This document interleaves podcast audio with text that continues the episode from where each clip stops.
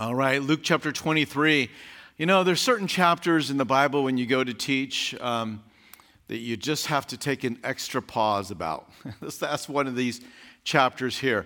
Um, how do you come to a chapter that describes the suffering death of the Creator and do it justice? And of course, probably the best thing to do is just stand back and allow the words of the Lord to just penetrate deeply into our hearts as they're recorded in Scripture. And, and that certainly is intent. But, you know, we, we often pray for um, the outpouring of the Holy Spirit. Lord, pour your Spirit upon us that we might have power to do your work and to go forth and be witnesses and walk in the giftedness that you've given. But here's something else we need to pray for the outpouring of the Holy Spirit for is that He would shed abroad on our hearts the love of God. That we need the Holy Spirit to be just washing over us and saying, Look how much the Father loves you. And, and I pray as we go through this chapter, we'll allow the power of the Word of God and the ministry of the Holy Spirit to just bring a fresh awareness of God's great love for us. And so here we have before us this chapter 23, the day creation crucified Christ. Jesus has already had one examination before the Jewish High Council in chapter 22. He's already began to deal with some of the suffering, um, you know, as he uh, is dealing with uh, those that would slap him and hit him. But this chapter brings us to the conclusion of that suffering and the crucifixion of the King of the Jews. Jesus had announced to his disciples that he had come to give his life a ransom for many. And that he was going to Jerusalem, and Jerusalem, he would re- be rejected by the, the leaders, and they would crucify him. This was such a hard concept to get into their minds that Peter even rebuked the Lord for saying such a thing. No, Lord, this can't be. And the Lord rebuked him. And so it's going to happen though. And there'll be no more questions. They won't be wondering, is this a metaphor? Is this some kind of interesting parable again the Lord's talking about that has a deeper meaning when he talks about crucifixion? They're going to know in just a few short hours that he was the one that was going to be crucified just as he said. So we're going to see the Lord move through different trials. We're going to see him go through different um, experiences of suffering um, and then eventually die upon that cross. So let's go ahead and begin reading there in chapter 23, verses 1 through 7, where Jesus has his first trial before the Roman leaders, Pilate. And then he'll move into the second one before Herod Antipas, and then back to Pilate. Then the whole multitude of them arose and led him to Pilate. So this is the Sanhedrin um, coming out of chapter 22, where he was before them. And they began to accuse him, saying, We found this fellow perverting the nation and forbidding to pay taxes to Caesar. Liar, liar, liar. That is not what they found. They tried to catch him in that, but he didn't do that. But it doesn't matter. They're going to make up lies because what they don't like about him, Pilate is not going to be concerned with. So they got to find some reasons to get a, a, a Roman official that would be willing to take and put him to death. So they've got to make up these lies. Then Pilate asked him, saying, Are you the king of the Jews?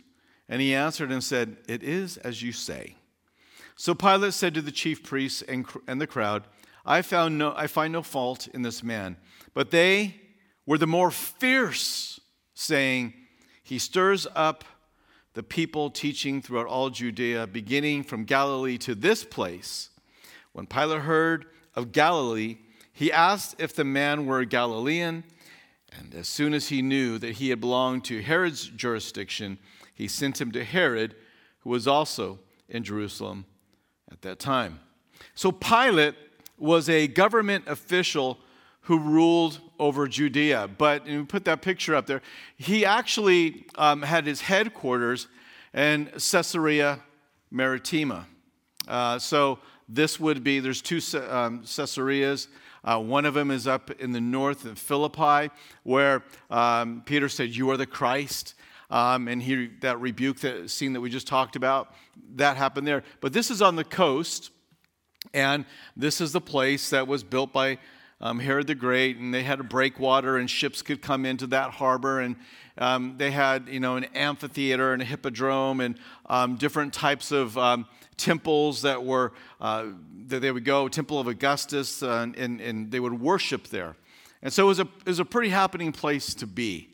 Um, and there is, if you ever go there, you can see, you know, there was a, you can see a pool that they had that was right there on the coast. They brought fresh water in, um, uh, you know, down the aqueduct. And uh, it, it just it was an opulent place, and this is where he is. But it's Passover, so both he, Pilate, and Herod Antipas have come into the city for this high festival of the Jews. Now, many scholars, secular scholars, doubted um, the existence or the, uh, the accuracy of Scripture because Pilate has such a prominent place in the Gospels, and yet they had no account, no written record of him. But in this area, as they were doing archaeological uh, discoveries, they, they they hit a piece of stone, and as they uncovered it, they found this um, inscription. And it's in Latin, and it speaks of Pontius Pilate. Now, all of a sudden, they believe it. Oh, I guess the Bible's accurate. No, the Bible's always been accurate. And, and you don't have to find a stone, and you don't have to find a city, or you don't have to find a name for that to be the case. It is true. And if we find it, then it just tells us what we've already known is that the Word of God is true and reliable. But I always think about the guy who denied the gospel and didn't want to believe, you know, that Jesus was a true person of history, dying on the cross, who died the week before this thing was found. And that was his reasoning. You know, I don't believe it. It can't be trusted. We can't even find a single thing about Pontius Pilate. This is not true. And he dies. And next week, somebody sticks their shovel into the ground. But you know, the reality is, most of those people would have just found one more reason to doubt, right? They would have found one more thing. So I, I never feel compelled in sharing the gospel with somebody to remove the element of trust in the word of the Lord, because that's how God has set up this whole thing of salvation. He, he finds pleasure in us having faith. So, whereas the world may say, I don't want to have faith, that's not true. You have faith in stuff. Give me a break. You turned on a car that had all kinds of explosions on the way here, and you don't even know who built it. And you went through stoplights, you stopped at a red light, you went through a green light. Because you're trusting somebody has programmed those things right, or that the other driver is going to stop. You, you exercise faith all the time. Uh, this idea that I'm, I'm not going to live a life, you know, apart from that which I can see and touch, that's not true. You give your paycheck to a teller. You don't know him or her. You've not vetted them. And you're, you're trusting that they're going to, you live by faith all the time. Have you ever had a surgery? I mean, you know, I mean, this takes a lot of faith. You know, I, I, I've only had one surgery in my life, and um, and uh, when I had it, I thought, man, this is crazy. I'm just like going to say, yeah, put me asleep and cut me open and do whatever you want to do in there. And I'm trusting you to do the right thing. I did ask him before he did it how good he was. I did. I, I, said, hey, before you do this, I got a question. Don't be offended. Are you very good? and he's like, well, actually, I am. I said, Well, give me the statistics. Where do you rank? And how many of these have you done? And would you say like this surgery is a sweet spot for you in terms of everything you do? Or is there somebody else that you think? And he's like, Nobody's ever asked me these questions. I said, Well, don't be offended. But and he said, I'm not offended. He goes, I'm really, really good at it. And so, you know, but but I still had to put faith there. So this idea that I'm not going to live by faith. Have you ever loved somebody? Then you have faith in that person. We call it trust, but trust and faith, I mean, they're, they're, they're synonyms. So, yeah, these people who say they're, they're not going to live by faith, not true. Not true. They have faith in all kinds of people. They just don't want to have faith in God. and they don't want to have faith in his word. So we trust in the word of the Lord, and we don't have to find a, you know, a, a, a stone with the name of, the, uh, of a particular person in there to say, oh, yeah, now I believe. But it is fun when they find them, and I, I like to follow these archaeological discoveries and so forth. But uh, he's known as a ruthless and a violent man. I mean, he, in, he's going to be reluctant in this scene, but that, that is Pilate. Um, and they come and they seek Pilate's approval. Um, here are two possible reasons. One, they're not permitted to carry out capital punishment. And so this was a, a right that was revoked by the Roman Empire in 7 AD, and they no longer had authority to exercise capital punishment. However, when they wanted to, they found a way. Think about Stephen, right? and how they stoned Stephen. So they found a way to do it if they wanted to. But Jesus was a pretty influential figure. They probably thought there's no way we're going to get him stoned on the streets of Jerusalem. So they go and they try to put this, you know, in a way that the crowds and disciples could not interfere and they ask for him. But it's just so interesting because he's going to be crucified. Their capital, the Jewish law's capital form of punishment was to be stoned. But yet the Bible, um, David speaks of the Messiah being pierced, right? And so the, the crucifixion is spoken of, and so it can't be stoning.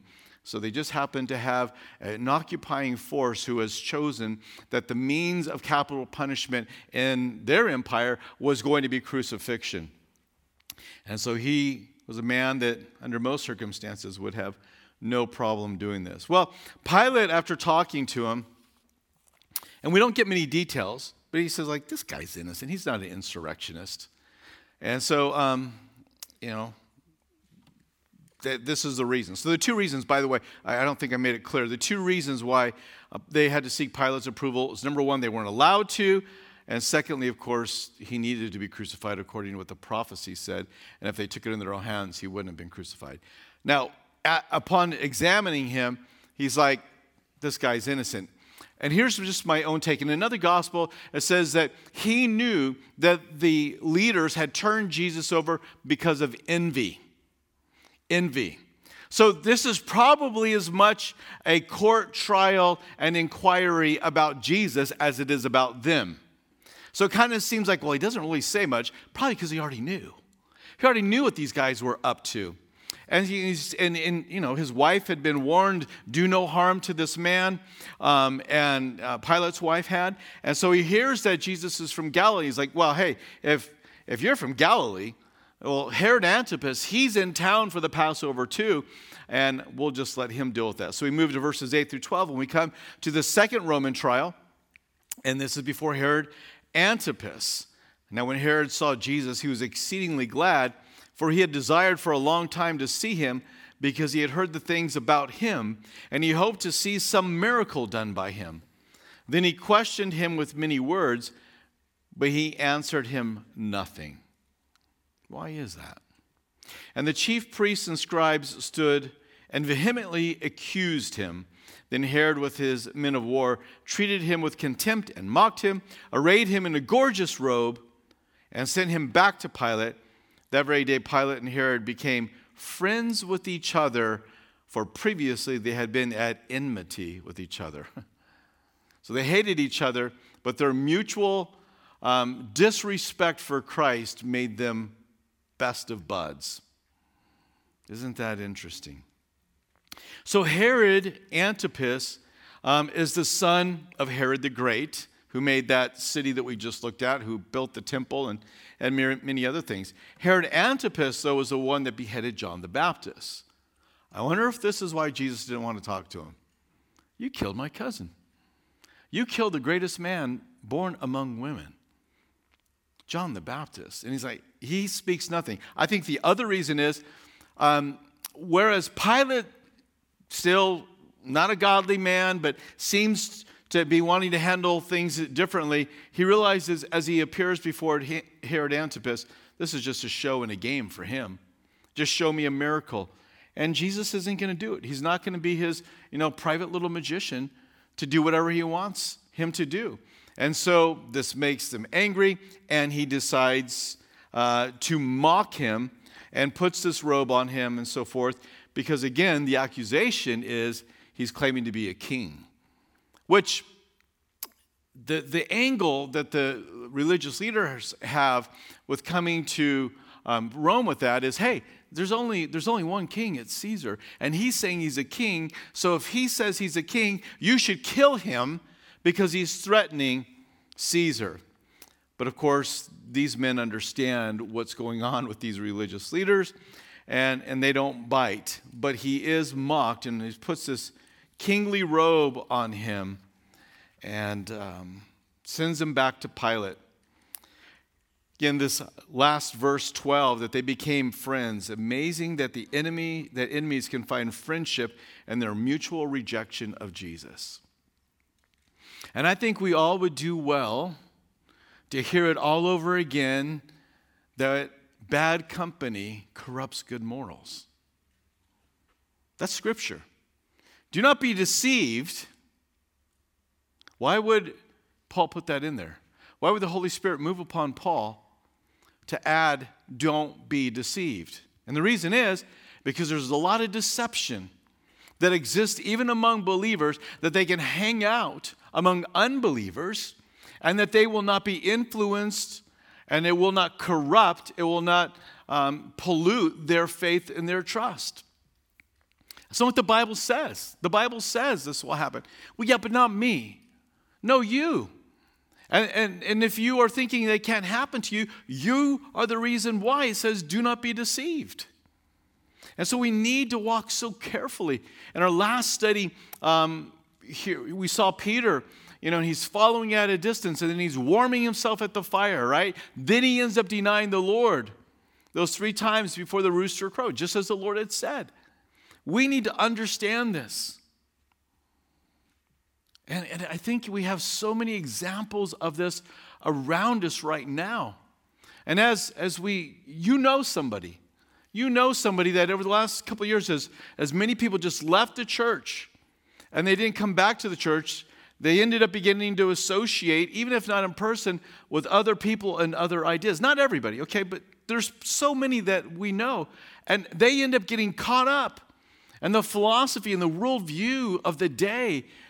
And, and, and now they're not even followers of Jesus Christ. It's like, you didn't catch COVID, you caught something else. What? I mean, I thought it was a pandemic that we were really to be worried about. Oh, Satan seized upon that moment and he allowed a lot of alliances and friendships to grow and people being not careful outside of the place of fellowship. Do you know what you do with somebody who's in sin and refuses to repent? You disfellowship them that they might find the destruction of their body so that their souls can be saved. In other words, it's dangerous out there. Go learn what, how dangerous it is outside of this, the safety and security of the church of Jesus Christ. And a lot of people just impose that upon themselves. And not only did they not did they distance themselves from fellowship, but then they also were drawing near on other levels with people. And and, and now it's like they, they, their faith is not what it was. How do you account for that? Because do not be deceived. Bad company corrupts good morals. Well, I thought we're supposed to share with the world. We absolutely are to love this world and share with them and take them the gospel of Jesus Christ. And as long as you're doing that boldly and consistently, maintain those relationships. But as soon as the gospel becomes quiet in your conversation, that is when you've got to be careful because now you're warming yourself at their fire. You're, you're, well, I just love hanging out with them. Yeah, you're, you're, you're warming yourself socially by their fire. And we must be aware. I'm sure you know somebody. I wish I knew far fewer people than I do know that have changed what they think about Christ through this season. And it's true at all times, but it just seems like there was a kind of this emphasis that happened. So he goes before Herod and he says, I don't find anything wrong with him. He sends him back. And so now in verses 13 through 24, uh, we come to the second trial before Pilate. So he's been before the Sanhedrin, he's been before Pilate, now going to be twice, he's been before Herod, and everybody keeps finding him innocent, right? Then Pilate, verses 13 through 15, we'll read. Then Pilate, when he had called together the chief priests and the rulers and the people, said to them, You have brought this man to me as one who misleads the people. And indeed, having examined him in your presence, I have found no fault in this man concerning those things of which you accuse him. You guys are fraudulent. You're bringing false charges against him. No, neither did Herod, for I sent you uh, back to him, and indeed, nothing deserving of death has been done by him. He is innocent.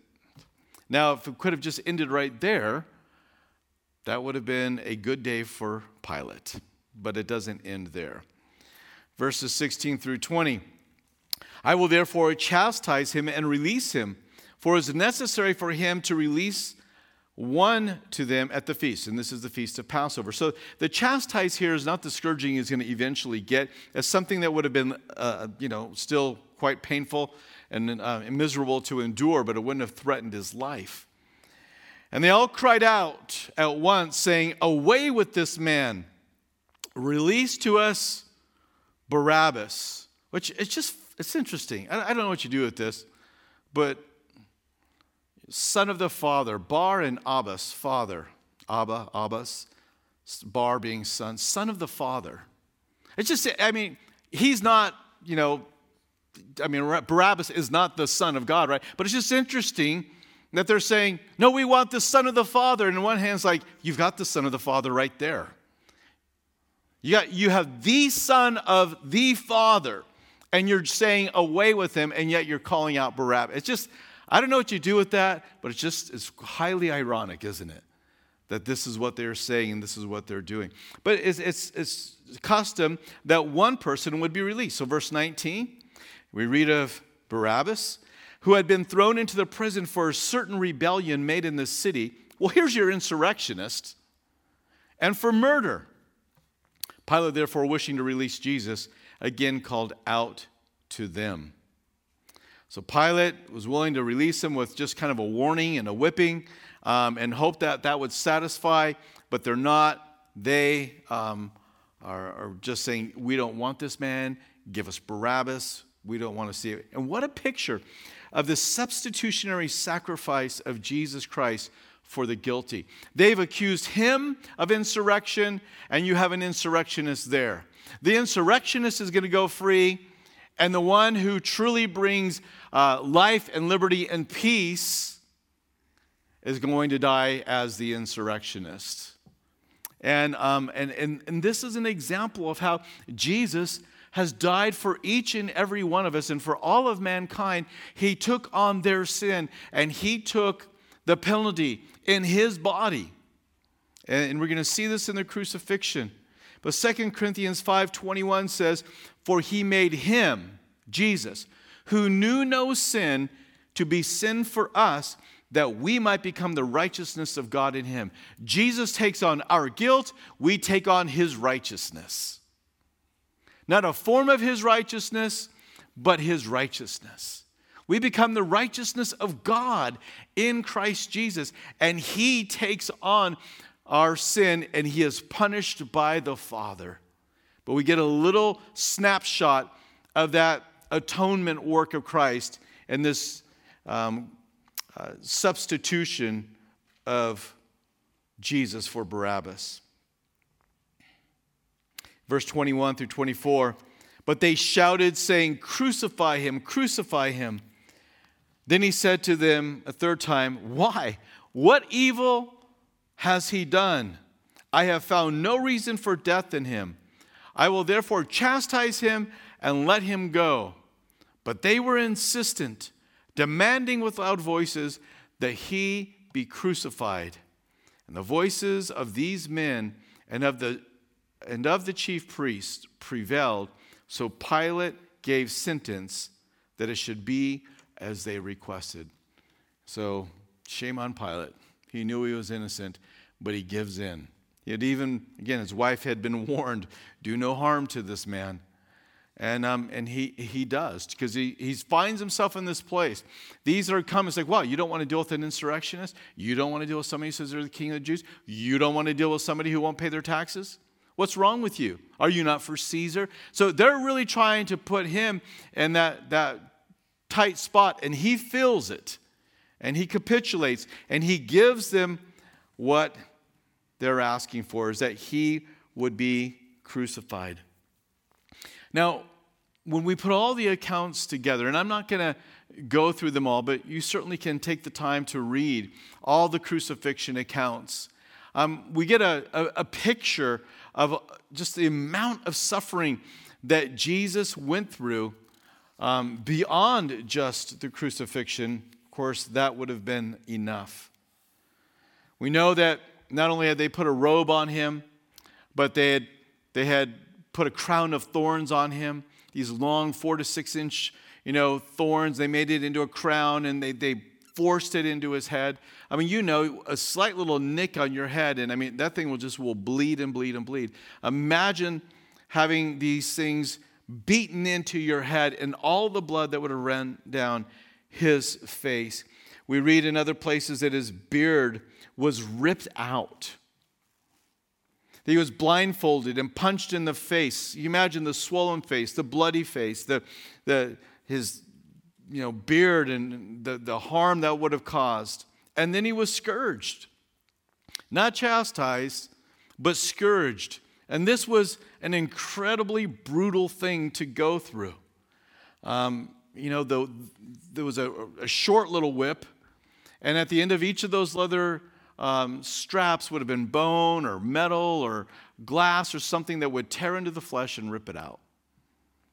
And um, I remember reading, I still have it actually. Um, I don't think it's in print anymore, but Josh McDowell in his book, The Resurrection Factor, gives quotes from eyewitnesses that watched especially difficult scourgings of, of certain criminals. And the testimony is that it was so bad that you could even look into the inside of a person and could see their internal organs. So you're not talking about just whelps, you know, welts on the back of uh, the body. I mean, there's flesh is flying off as this takes place. And so this is, this is what he's going through. Uh, Isaiah chapter 50, verses 5 through 9, foreshadowing and speaking of what the Lord would go through. We read, The Lord God has opened my ear. Here's the Lord speaking. And I was not rebellious, nor did I turn away. I gave my back to those who struck me, my cheeks to those who plucked out the beard. I did not hide my face from shame and spitting. They're trying to humiliate him, they're trying to mock him, but Jesus was just looking at him. There was no shame in his face, there was no hanging of his head. He looked at them as a man who knew that he was innocent. Verse 7 For the Lord God will help me. Therefore, I will not be disgraced. Stripped of his clothes, spit upon, beard ripped out, punched, looking all of this, having the robe, putting a, a you know crowns on his head. He said, "I'm not going to be disgraced," because he knew who he was. Therefore, I have set my face like a flint, and I know that I will not be ashamed. He is near who justifies me. Who will contend with me? Let us stand together. Who is my adversary? Let him come near me. Surely the Lord God will help me. Who is he who will condemn me? Indeed, they will all grow old like a garment. The moth will eat them up. Now, Jesus knows how this scene is going to end. It's going to end with his glorification. And actually, do you know that even the cross is called the glory of the Lord, him being glorified? So Jesus is, is saying, I know how this story is going to end. I'm going to go through suffering, but the Lord is glorifying me even through this suffering. You know, it's a real popular thing, sadly, for many who once were in the church followers of Christ, at least confessing that they were followers of Christ. I'll let you work that one out. It's above my pay grade. I'll let the Lord figure it out. He can separate people's hearts and choices and decisions. But it's real popular for those that have been a part of the Christian faith to now look back and actually say, well, you know what? Um, I can't even believe that if there is a loving God, that He would send His Son to go through something so terrible as this.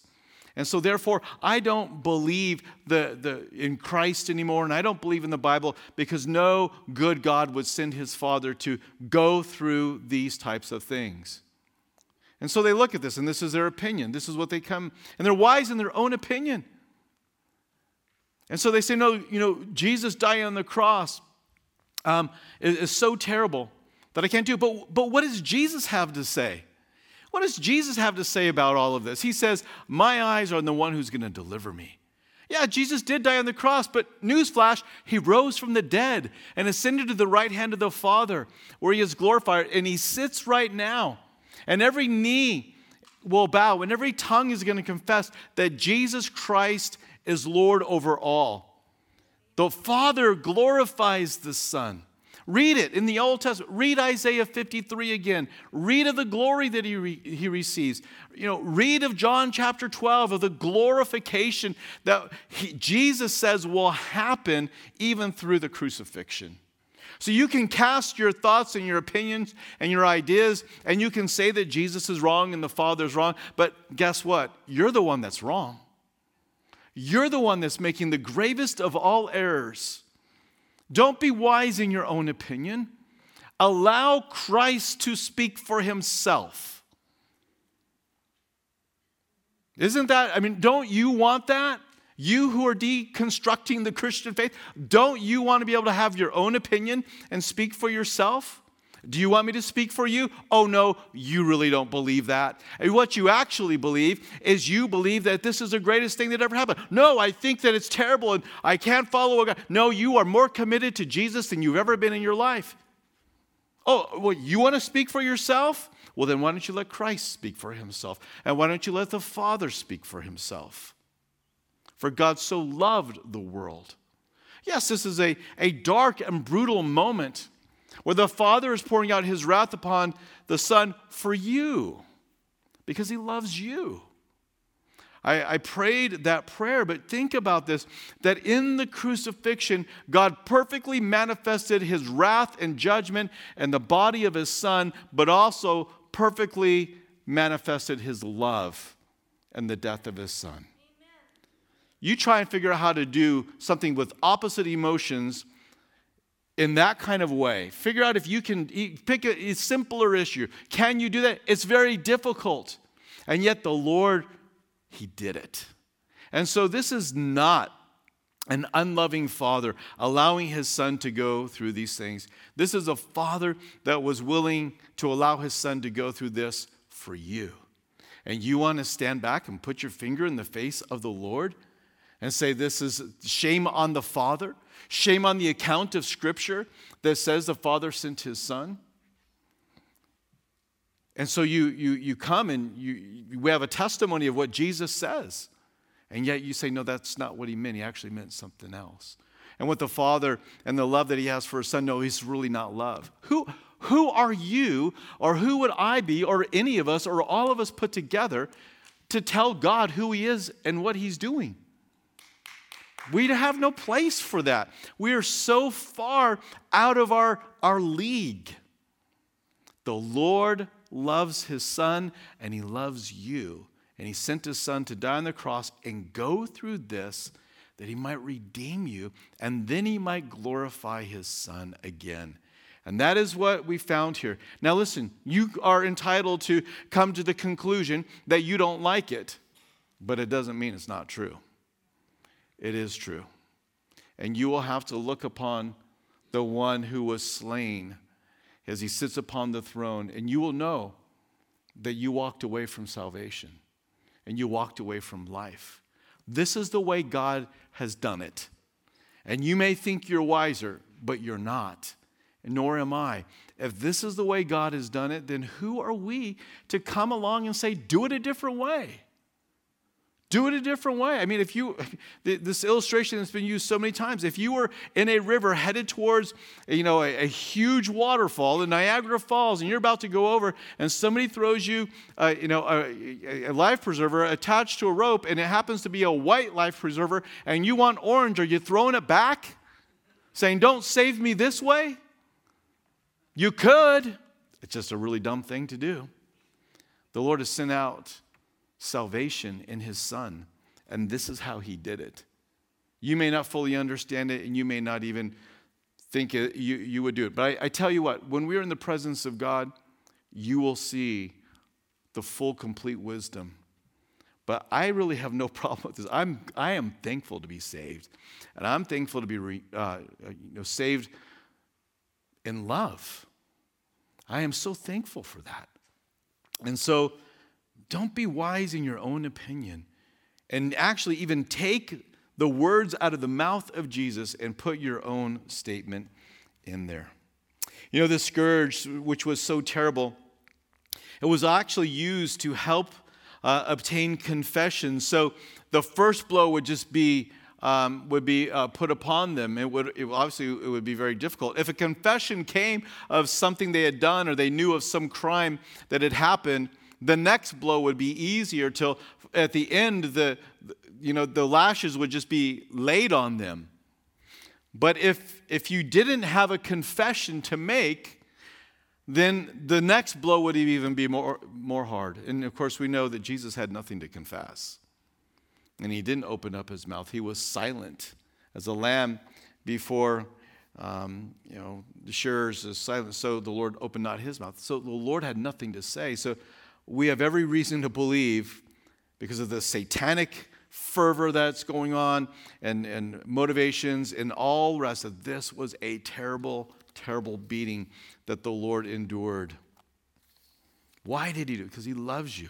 In verses 25 through 27, Jesus journeys to Calvary and he released to them the one they requested, who for rebellion and murder had been thrown into uh, prison. All right, so Barabbas.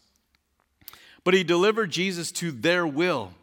Now, as they led him away, they led, laid hold of a certain man, Simon a Cyrenian, who was coming from the country, and on him they laid the cross that he might bear it after Jesus. Now, that must have been a fearful moment, don't you think?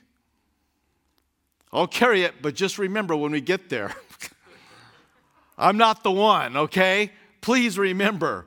But you can imagine how terrifying this would have been. Jesus was probably being paraded through the streets without any clothes on, his back ripped open, blood streaming down his face. The, another reason we believe that scourging was so terrible is because he can't even carry this, this crossbeam, which is estimated to be somewhere around seven, 75 to 125 pounds. I mean, that's a, that's a load, but what the scourging it had gone through, he couldn't do it. Verse 27 And a great multitude of people followed him, and women who also mourned and lamented. When they saw him, their, their hearts were broken to see what Jesus and this man was going through. So they led him to Calvary, led him to Golgotha.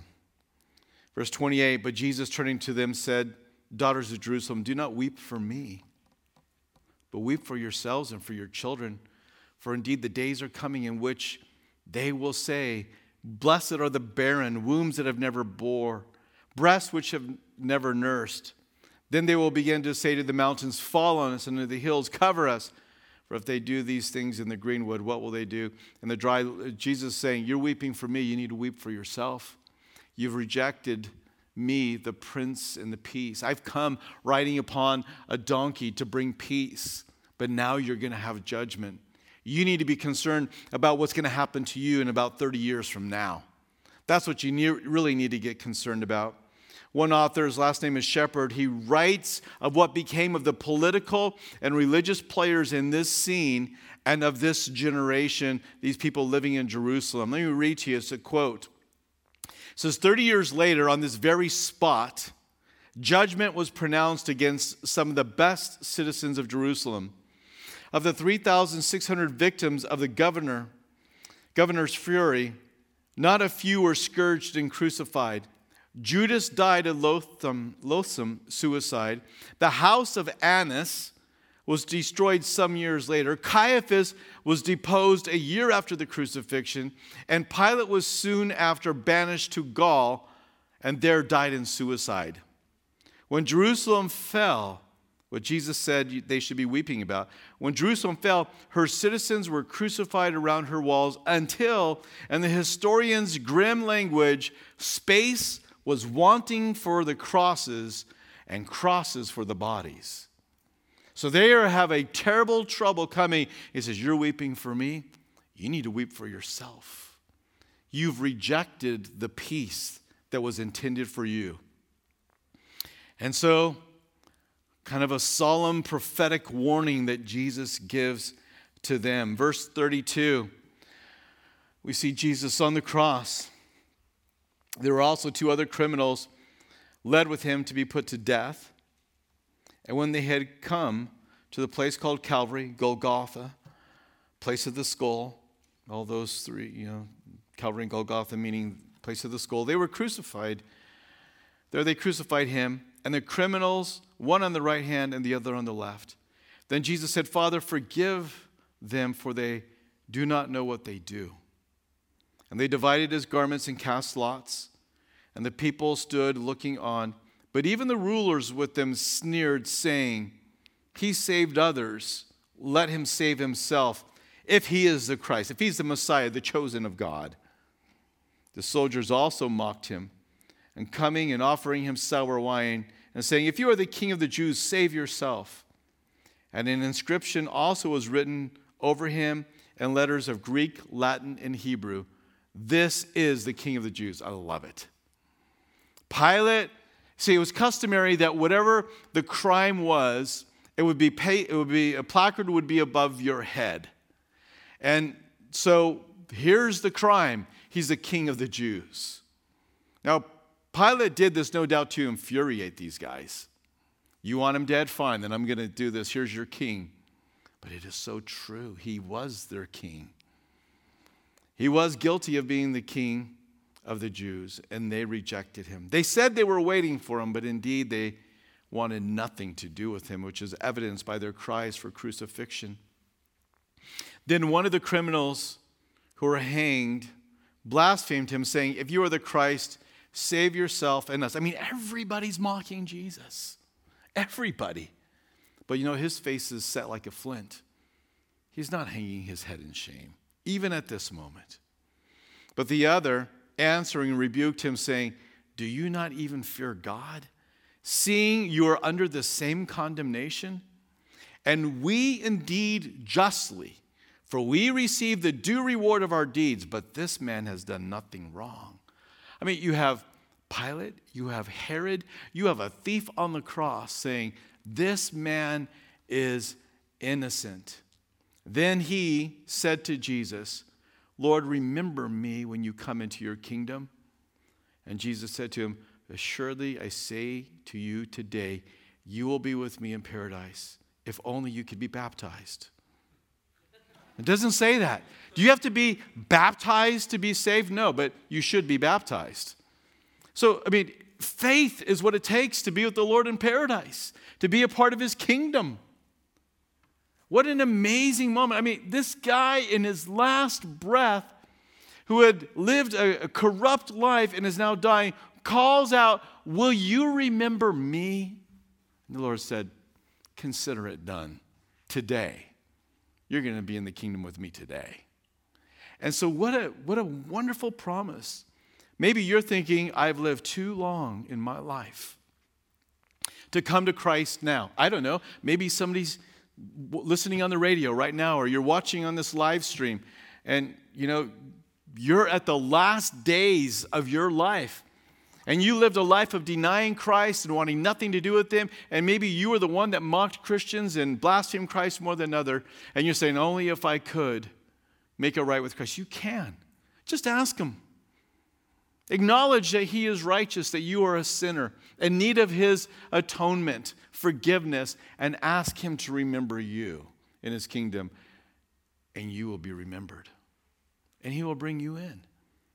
Even though you maybe have lived you know, I don't care, 20, 30, 40, 50, 60, 70, 80, 90 years of your life without Christ, if you will call out to him now, just like this guy, you will be saved.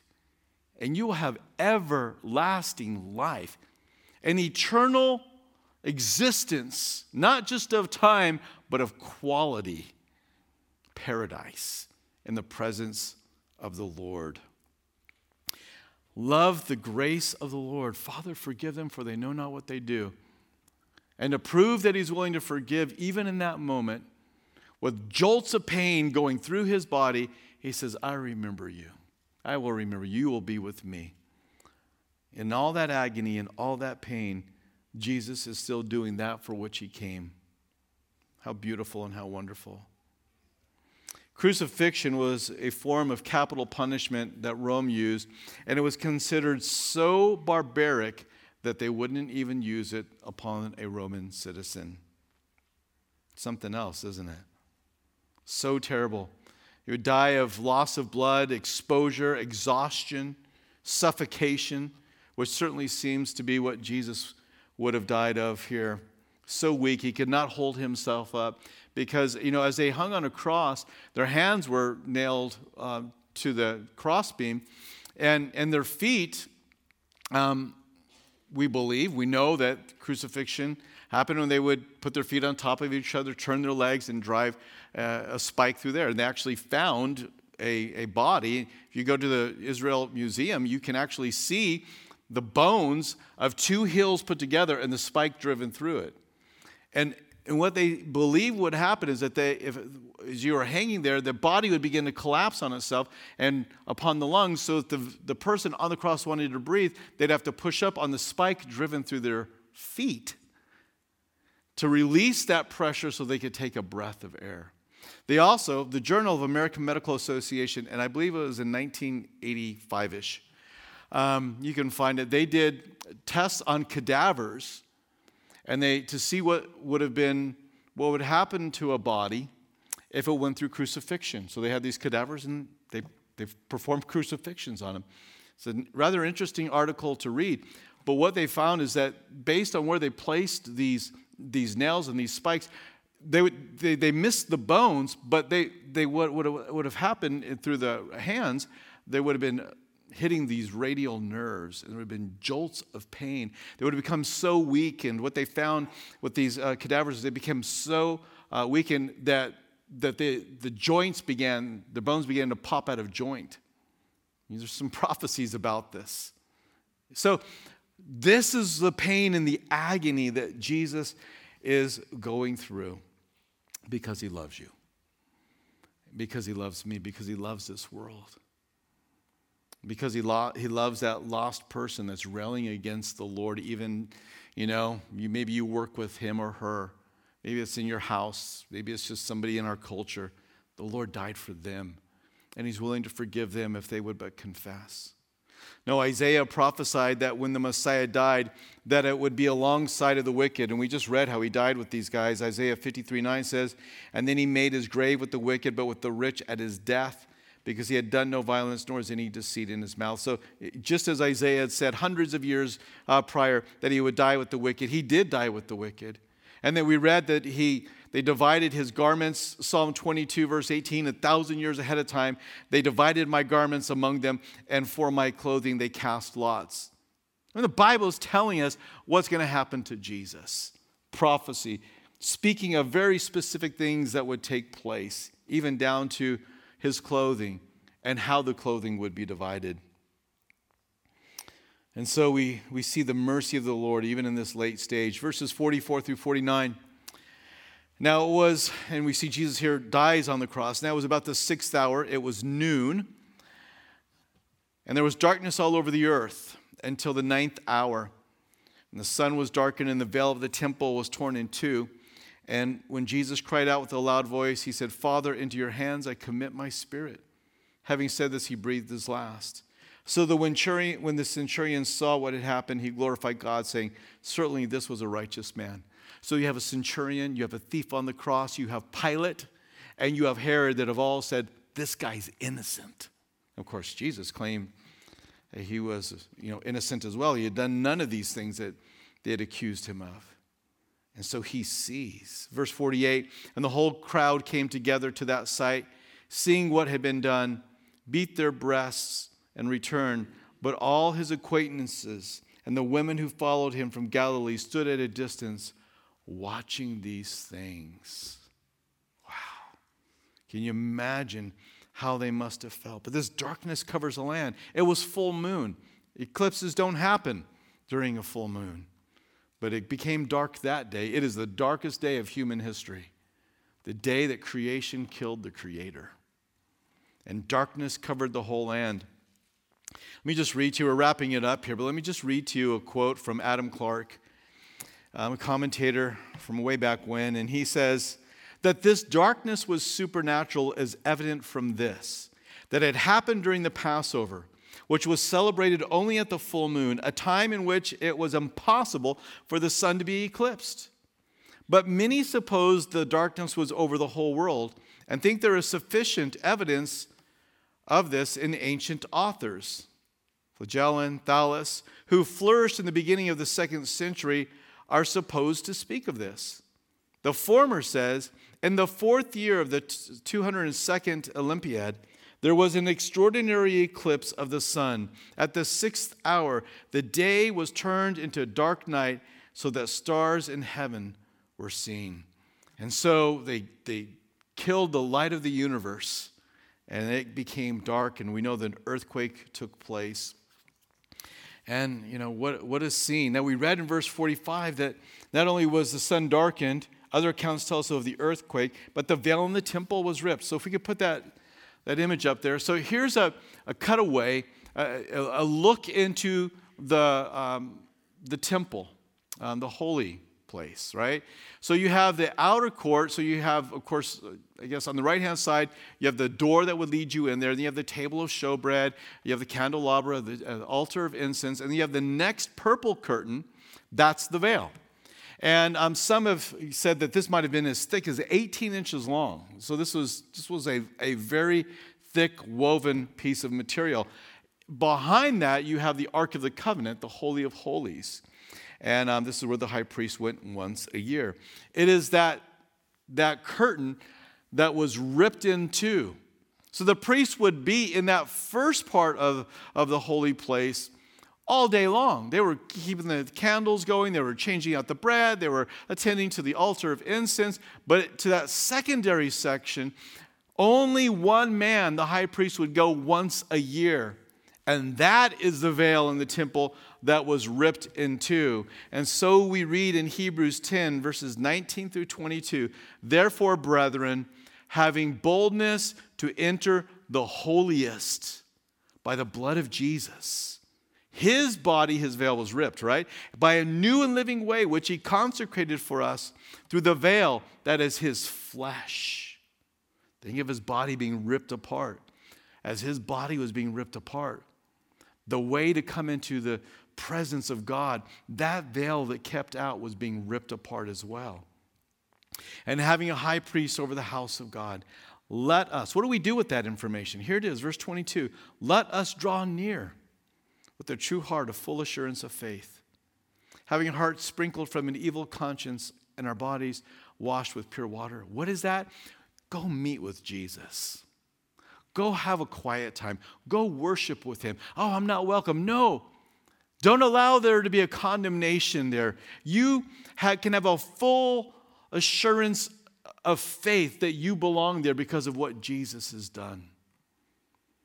Nobody was welcome to come behind that veil except for one man once a year of a particular family. But now, all of us get to go behind that veil as often as we want to. How often do we go?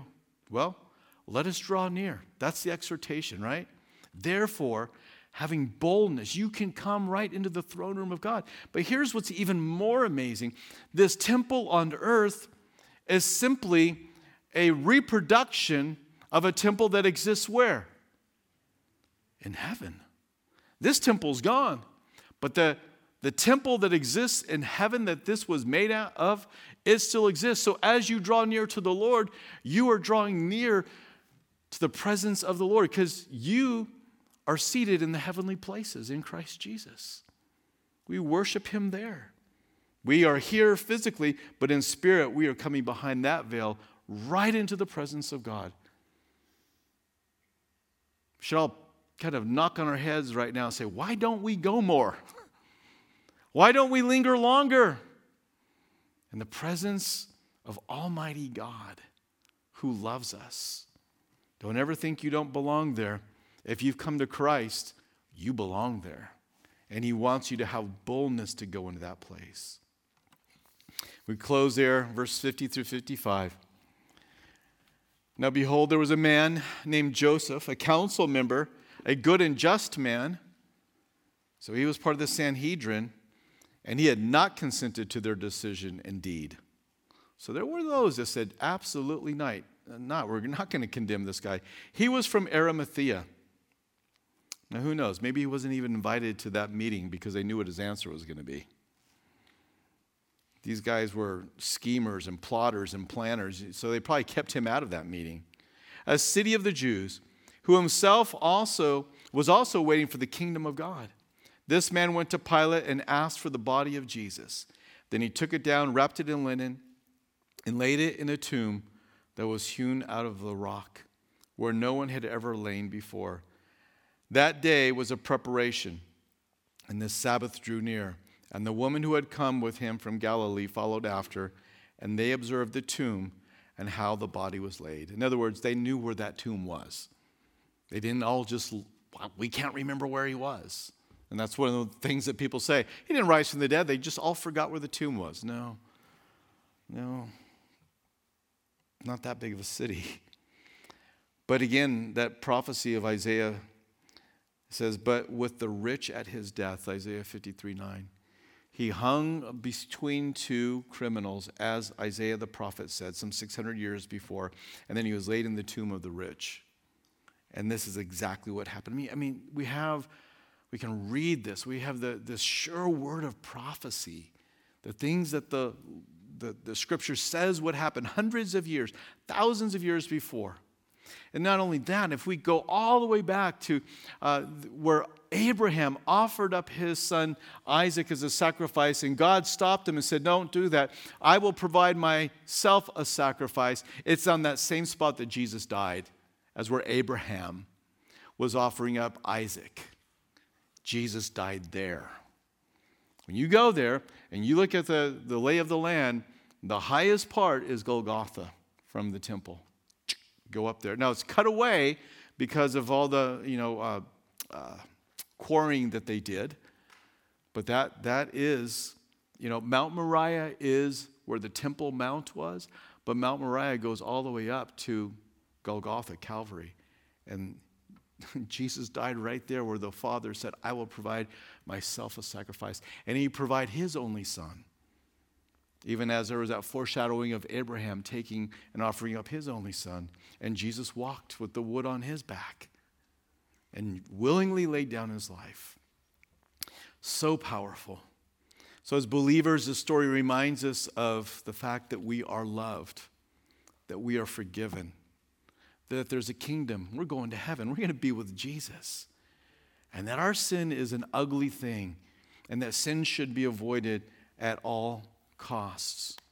One last passage, Hebrews 12.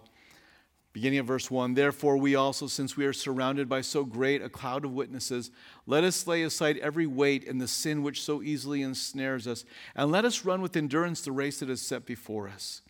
Looking unto Jesus, the author and finisher of our faith, who for the joy that was set before him endured the cross, despising the shame, and has sat down at the right hand of the throne of God. For consider him who endured such hostility from sinners against himself. And that's what we just did. It's a hard thing to consider that hostility, but it's there for us to consider it. Lest you become weary and discouraged in your souls, you have not yet resisted to bloodshed, striving against sin. We strive against sin with the idea and calling to remembrance the hostility that Jesus went through and all that he endured and everything that he went through to redeem us from sin. And now the least we can do is strive against sin. Well, I've done everything we had. No, you haven't. No, I haven't. We can do more to walk in holiness and righteousness. It doesn't save us, but those that are saved by this sacrifice should certainly be given over to striving against sin. Such powerful reminders. You are not redeemed with silver or gold or corruptible things, but with the precious blood of Christ as of a lamb, slain for you. How wonderful. Again, we read this verse, but he made him who knew no sin, Jesus, to be sin for us, that we might become the righteousness of God in him. In Jesus, you're made righteous. Isn't it wonderful? He became fully sinful in that hour and paid the price, but we become fully righteous. What kind of righteousness? What kind of righteousness does Jesus have? That's the righteousness, righteous standing you have before the Lord right now. That's pretty amazing. And if that doesn't make you want to walk in holiness, you probably need to get saved. Because that is that, that just draws us into living a holy and righteous life. Let's pray together. Father, thank you that you've opened up the way. We want to go in over and over again, Lord, and we want to linger long in your presence. Thank you for this account. Thank you, Lord, for this, this record that's been left behind. Help us, Lord, to take it in and to be reminded of your love and the ugliness of sin and the certainty of salvation. Lord, I pray that you would overwhelm us all especially those that maybe are here who have never given their life to Jesus. And if that is you, you've never given your life to Christ, you've been waiting, I don't know what for, maybe you don't even know what for. But if you know that Jesus died on the cross for you, and you know that he rose from the dead, and there is eternal life possible in him, then why don't you come to him like that thief did? And as we close in this song, you can come on up. There are people who will be happy to pray with you and to tell you how to begin that journey and walk with the Lord. If you're listening on the radio, right where you are, pray. Ask Christ to come in your life. It's too late. It's not too late. You had a thief dying with his last breath and said, Will you remember me? And Jesus said, You bet I will. As a matter of fact, we're going to taste of that kingdom today, buddy. And you can have that certainty of eternal life because the Lord wants to forgive. Even, even you. Even you.